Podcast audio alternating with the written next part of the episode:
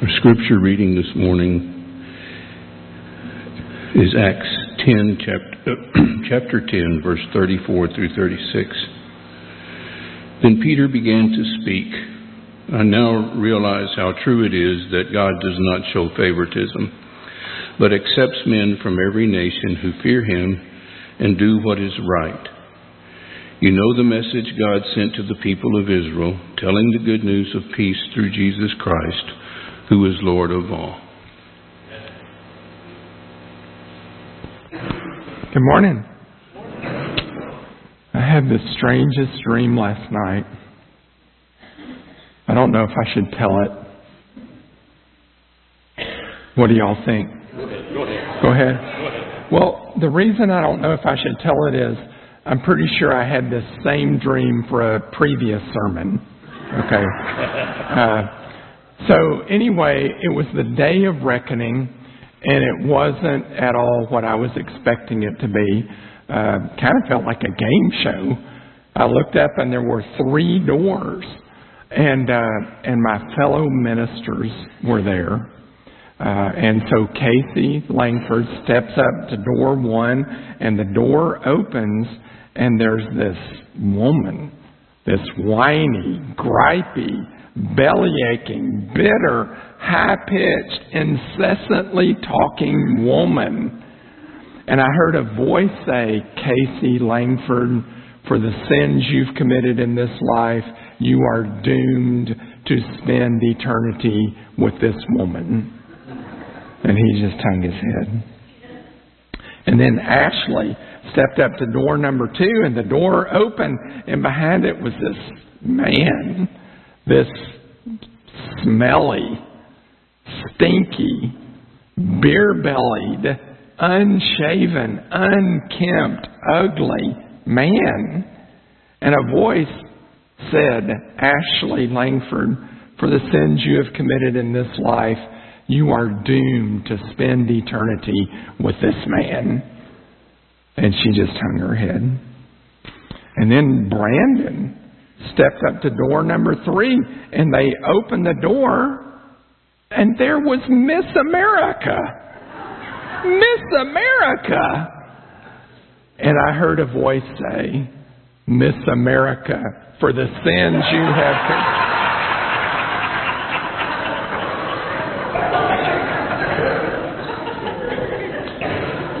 Apparently, I waited long enough to have that dream again. so, I don't know how I feel about the whole Miss America thing, but uh, one thing Miss America and I have in common is we both believe in world peace, right? That's kind of the rap on every Miss America contestant back in the day, anyway. Uh, I'm going to talk about world peace today. Um, we've been talking about peace for several weeks, um, and, and you'll remember maybe back to the beginning at Christmas time in Luke 2, the angel announced the good news of the birth of a Savior, and then the chorus joined in and said, Peace on earth. Uh, and then here in this passage that Jimmy just read in Acts 10, verse 36, Peter points out that God sent a message to the people of Israel announcing the good news of peace through Jesus Christ. And then, we didn't read it all, but if you continue to read, he announced that same good news to a Gentile audience so that the good news about Jesus began to spread and create peace all over the earth. And so, what I'm thinking is that after you and I have made peace with God through the Savior, and after we have begun, begun to assimilate that peace into our own hearts and lives, and after we've started to learn to live in peace with each other, as we talked about last Sunday, then we need to think about extending peace to the rest of the world. It is God's will to tear down the barriers between people and create one new humanity of all thus making peace. Uh, Ephesians 2 says that directly. And Ephesians 1 and Ephesians 3 say essentially the same thing. God's trying to bring the whole world together as one and create peace. And his chosen way of doing so is through Christ. So it's not enough for you and I to make peace with God ourselves. And it's not enough to assimilate that peace into our own hearts, as we talked about several weeks in John 16. And it's not even enough, as we talked about last week, to make peace with each other. We also have to take the next step and extend peace to the rest of the world. And God's way of doing that is through Christ. And I think it's really important that we realize what we're doing is we're telling the world, hey, come be a part of us because we've found peace in Christ, which, which makes it imperative that we actually have that peace in ourselves and among ourselves. So today, we're going to conclude this fairly long series of lessons on peace with a, a message on world peace. Okay, peace through Christ. Now, I think most of us would agree that it would be great for other people to come to Christ. We think that would be a blessing to them, it would bless their lives. But whether we feel like we need to be involved in helping other people to come to Christ is a whole other story because a lot of us are really resistant to the idea that I need to be involved in helping other people come to Christ. In fact, uh, there's a pretty reliable survey of young adults in particular that indicates that half of them actually, and this is Christians, Christian young adults, half of them actually believe it's wrong to share your beliefs with other people in hopes that they will come to have the same beliefs as you. That's kind of a startling fact, um, but you kind of get it because we've all seen evangelism done badly. Um, evangelism probably doesn't leave a really good taste in your mouth. Uh, a lot of us probably think of it more as recruiting or proselytizing. And we've seen people take heavy handed, um, guilt laden, back people into the corner approaches. Um, who wants to be a part of that? I don't want to be a part of that. Uh, and the people who are getting backed into the corner don't want to be a part of it either. Uh, people that are not in Christ know when they're being evangelized, and they're more likely to call it proselytized or recruited as well.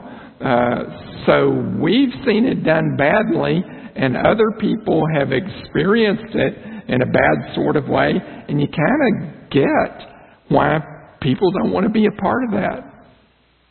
But still, it is God's will, God's will for the whole world to come to know Christ and have peace, to find peace in Christ. And at some point, we got to set aside what we may or may not want to do and set aside what the whole world may or may not want to do and follow God's will. And it is God's will for people to find peace in Christ. And He's given us that responsibility.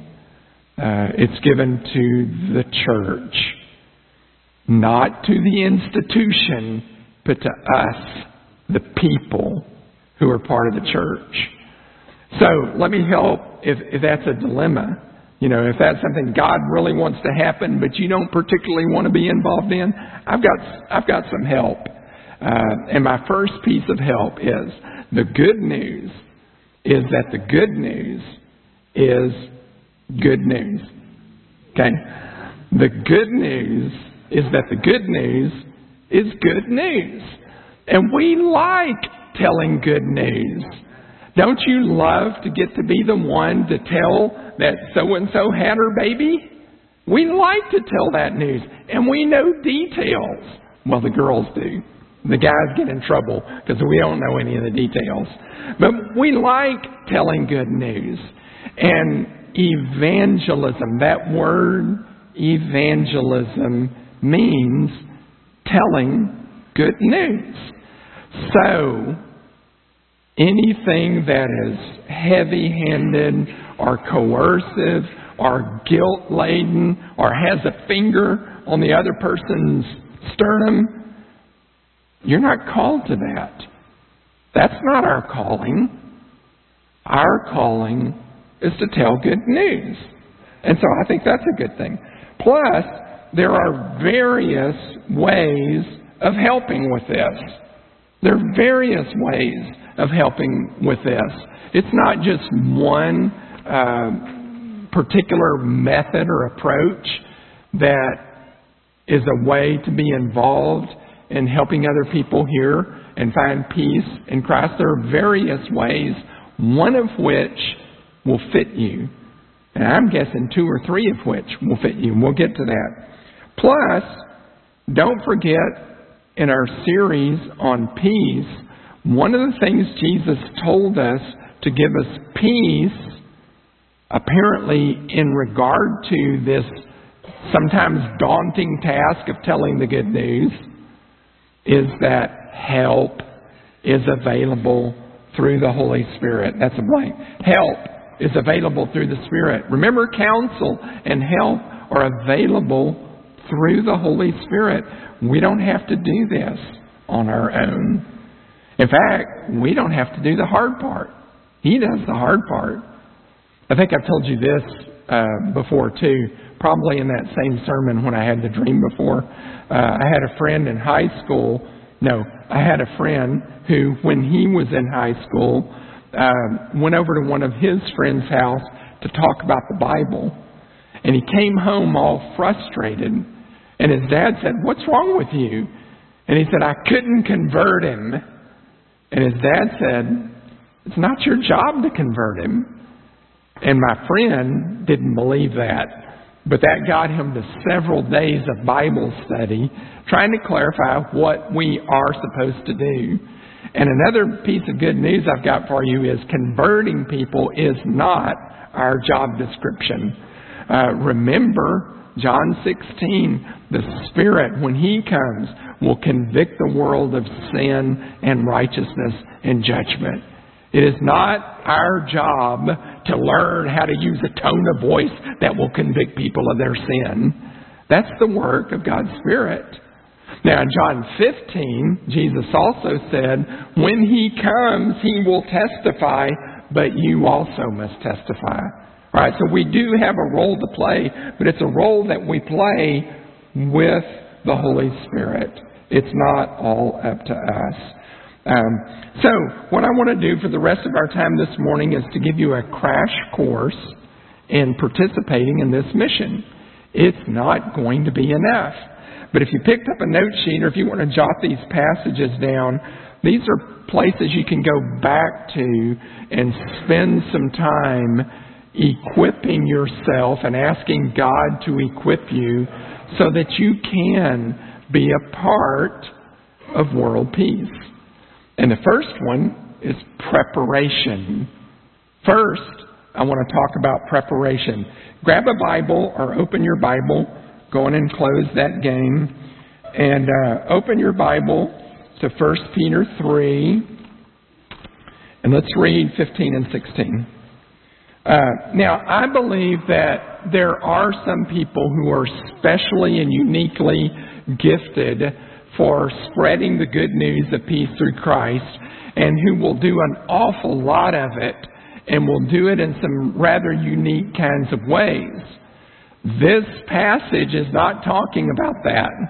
This passage is talking about ways all of us can be involved. And I know that because it's a passage addressed to the church at large.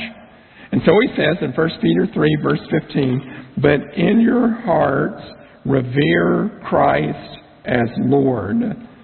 Always be prepared to give an answer to everyone who asks you to give the reason for the hope that you have, but do this with gentleness and respect, keeping a clear conscience, so that those who speak maliciously against your good behavior in Christ may be ashamed of their slander. Four things. Preparation. Number one, revere Christ as Lord in our hearts. If we want to be a part of bringing the good news of peace to others, we've got to be all in ourselves. In fact, if you want to be a Christian, you've got to be all in. That's what that word Lord means. That means Jesus is the master of our lives. And this passage says if you want to be prepared to give an answer, then revere him as Lord in your heart, inside of you. And if you do that, it will come out in your actual behavior. And he, he talks about that some a little bit later. Number two, if you want to be prepared, you need to know what our hope is. Know what our hope is. Um, in Christ, we have hope, and that's supposed to change us. Um, long, long ago, they would say Christians are so heavenly minded that they're no earthly good. Now we're so earthly minded that we rarely think about heaven. And I get it. Christianity should and does speak to the here and now. But in Scripture, we read that if only in this life we have hope in Christ, we're to be more pitied than everybody. Our hope for what is coming is a vital part of this thing, and we've got to grab both sides of that. And we have to know our hope, and we have to grasp our hope enough that we actually have it. It's not just to understand it, but to actually have hope. And so I want to encourage you to, while you've got, no, not now, later, get your phone out again, open up your Bible app, and do a word search for hope and clarify what our hope is. And as you are doing that over a few days, pray this prayer from Ephesians chapter 1 that the eyes of your heart will be enlightened so that you may know the hope to which we are called. That's a prayer in Jesus' name. Pray that you can grasp and have your hope. Because what Peter envisions is that we will not only know our hope, but that we will have it. In fact, that we will have enough of it that other people will notice and actually ask us about it.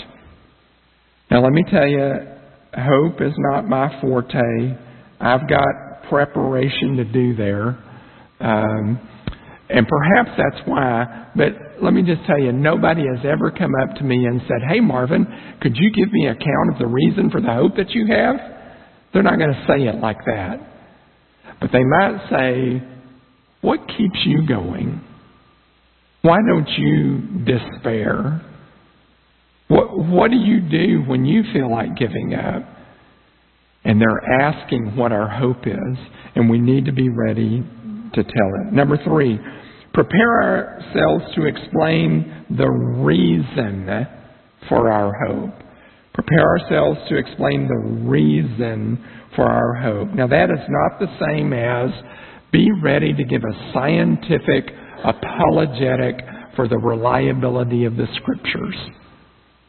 That's not the same as being able to answer every possible question in the whole Bible.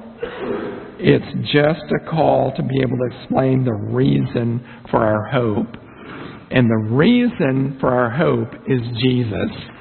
Uh, and more specifically, it's what God did through the death and resurrection of Jesus. And when you're working on number three, you might want to go back to the text that we read at the beginning and that's listed at the top of the note sheet and read about how Peter began to preach the good news and keep reading. And basically, what he does is he tells the story of Jesus. I think we can do that. I think we can tell the story of Jesus. And maybe even just tell it and let it sit there and pray that the Spirit would do His work of convicting people. But we need to think that through so that we'll know what the reason for our hope is. And then, number four, develop the salt qualities of gentleness and respect. Did you notice that he says, be ready to give an account, but do this with gentleness and respect? And I said salt qualities because remember we talked about that last week. Uh, the key to having peace among us is to be the salt. Remember, Jesus said, Have salt among you and be at peace with one another. And some of the salt qualities in Matthew 5 are things like humility and purity of heart and meekness. And I'm thinking that fits really well, really well with what Peter says about giving your answer with gentleness and respect. So that's preparation to be involved in sharing the good news about peace. The second part of it is process. Colossians 4. Turn with me to that one too, because we're going to need to go back to this passage a few times as well. Colossians 4, uh, in Colossians 4, Paul describes a process by which the good news will spread. And Paul, Paul viewed it as all of us participating, but participating in some different ways. He didn't expect the Colossians to participate in the same way that he was, and really not even in the same degree. He was unique for what he did. So he, he anticipated that people would participate in different ways, including prayer. Prayer is a vital way. Proclamation, which was his way. Example, which is all of us. And conversation. And I'll get to that in a second. All right, so number one, we can all devote ourselves to praying that God will give us opportunities for people to speak the message. Um, realize when you're praying, you might be praying for yourself to have an opportunity to speak the message. Uh, the the view of Scripture is not that just everything happens by random chance. Scripture teaches that God gives opportunities. And if we believe God is involved in spreading peace on the earth, and if we believe the Spirit is involved in spreading peace on the earth, then shouldn't we be praying that God would work and would give us opportunities?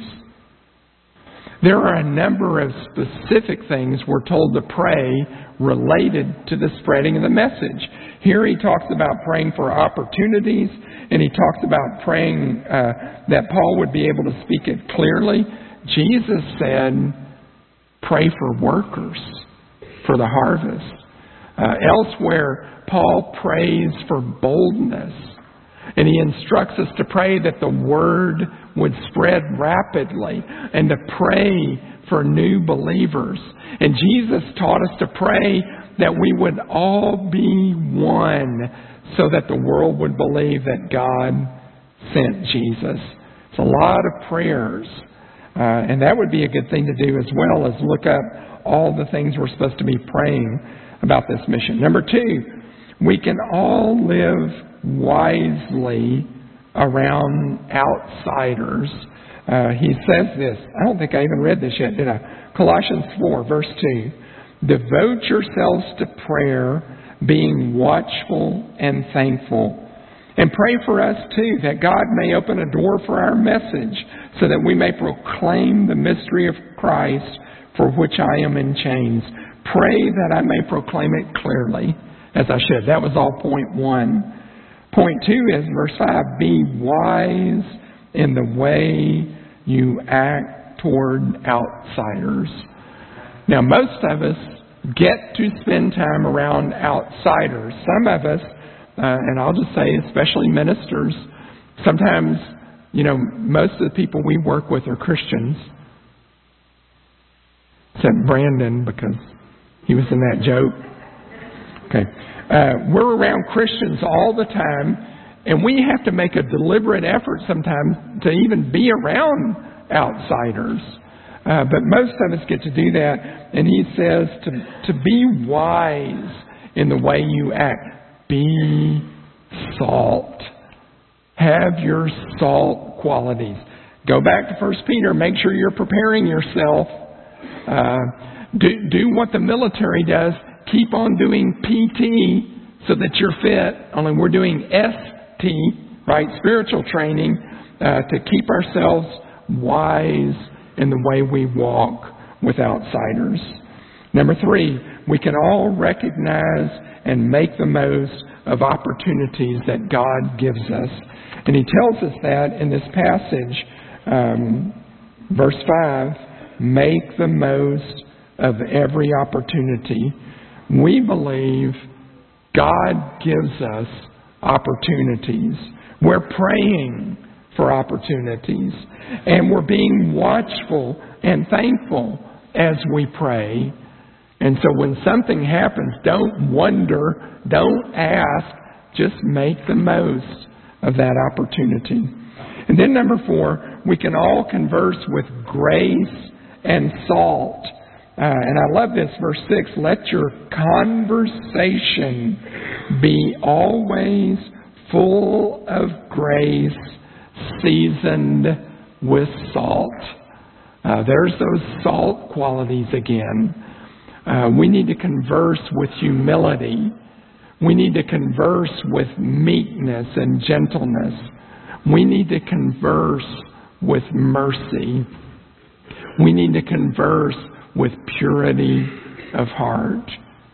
And I hope you will notice and believe that conversation, I mean, it's mentioned right here in the Bible, conversation in which we listen without judging and don't force our conclusions is a great way of telling the good news about Jesus. Now, those arguments you're having about religion online don't count. That's not what this is. This is salt conversation and did you know that we have reliable research? I mean, we don't need research to tell us this, but we've got research that says there are people who are not Christians, but who are open to, to uh, exploring what Christianity is all about. And we also have research that says the number one preferred way they would like to explore Christianity is in a one on one conversation. And we've got research that says the top two qualities they would like to have in a, in a conversation partner is someone who will listen without judging and who will not force their conclusions.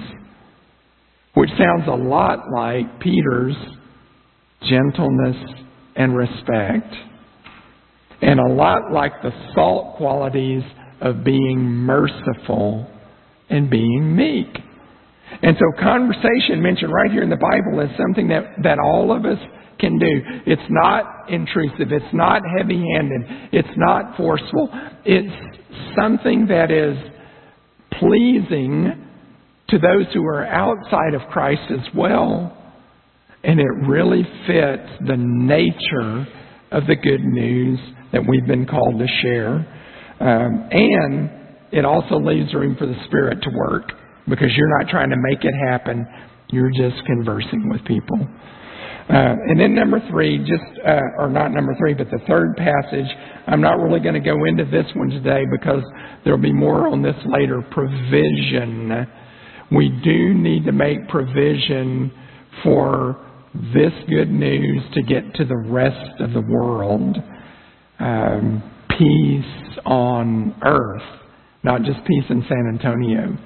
Um, Jesus sent the apostles to the rest of the world, and now we need to send people to the rest of the world.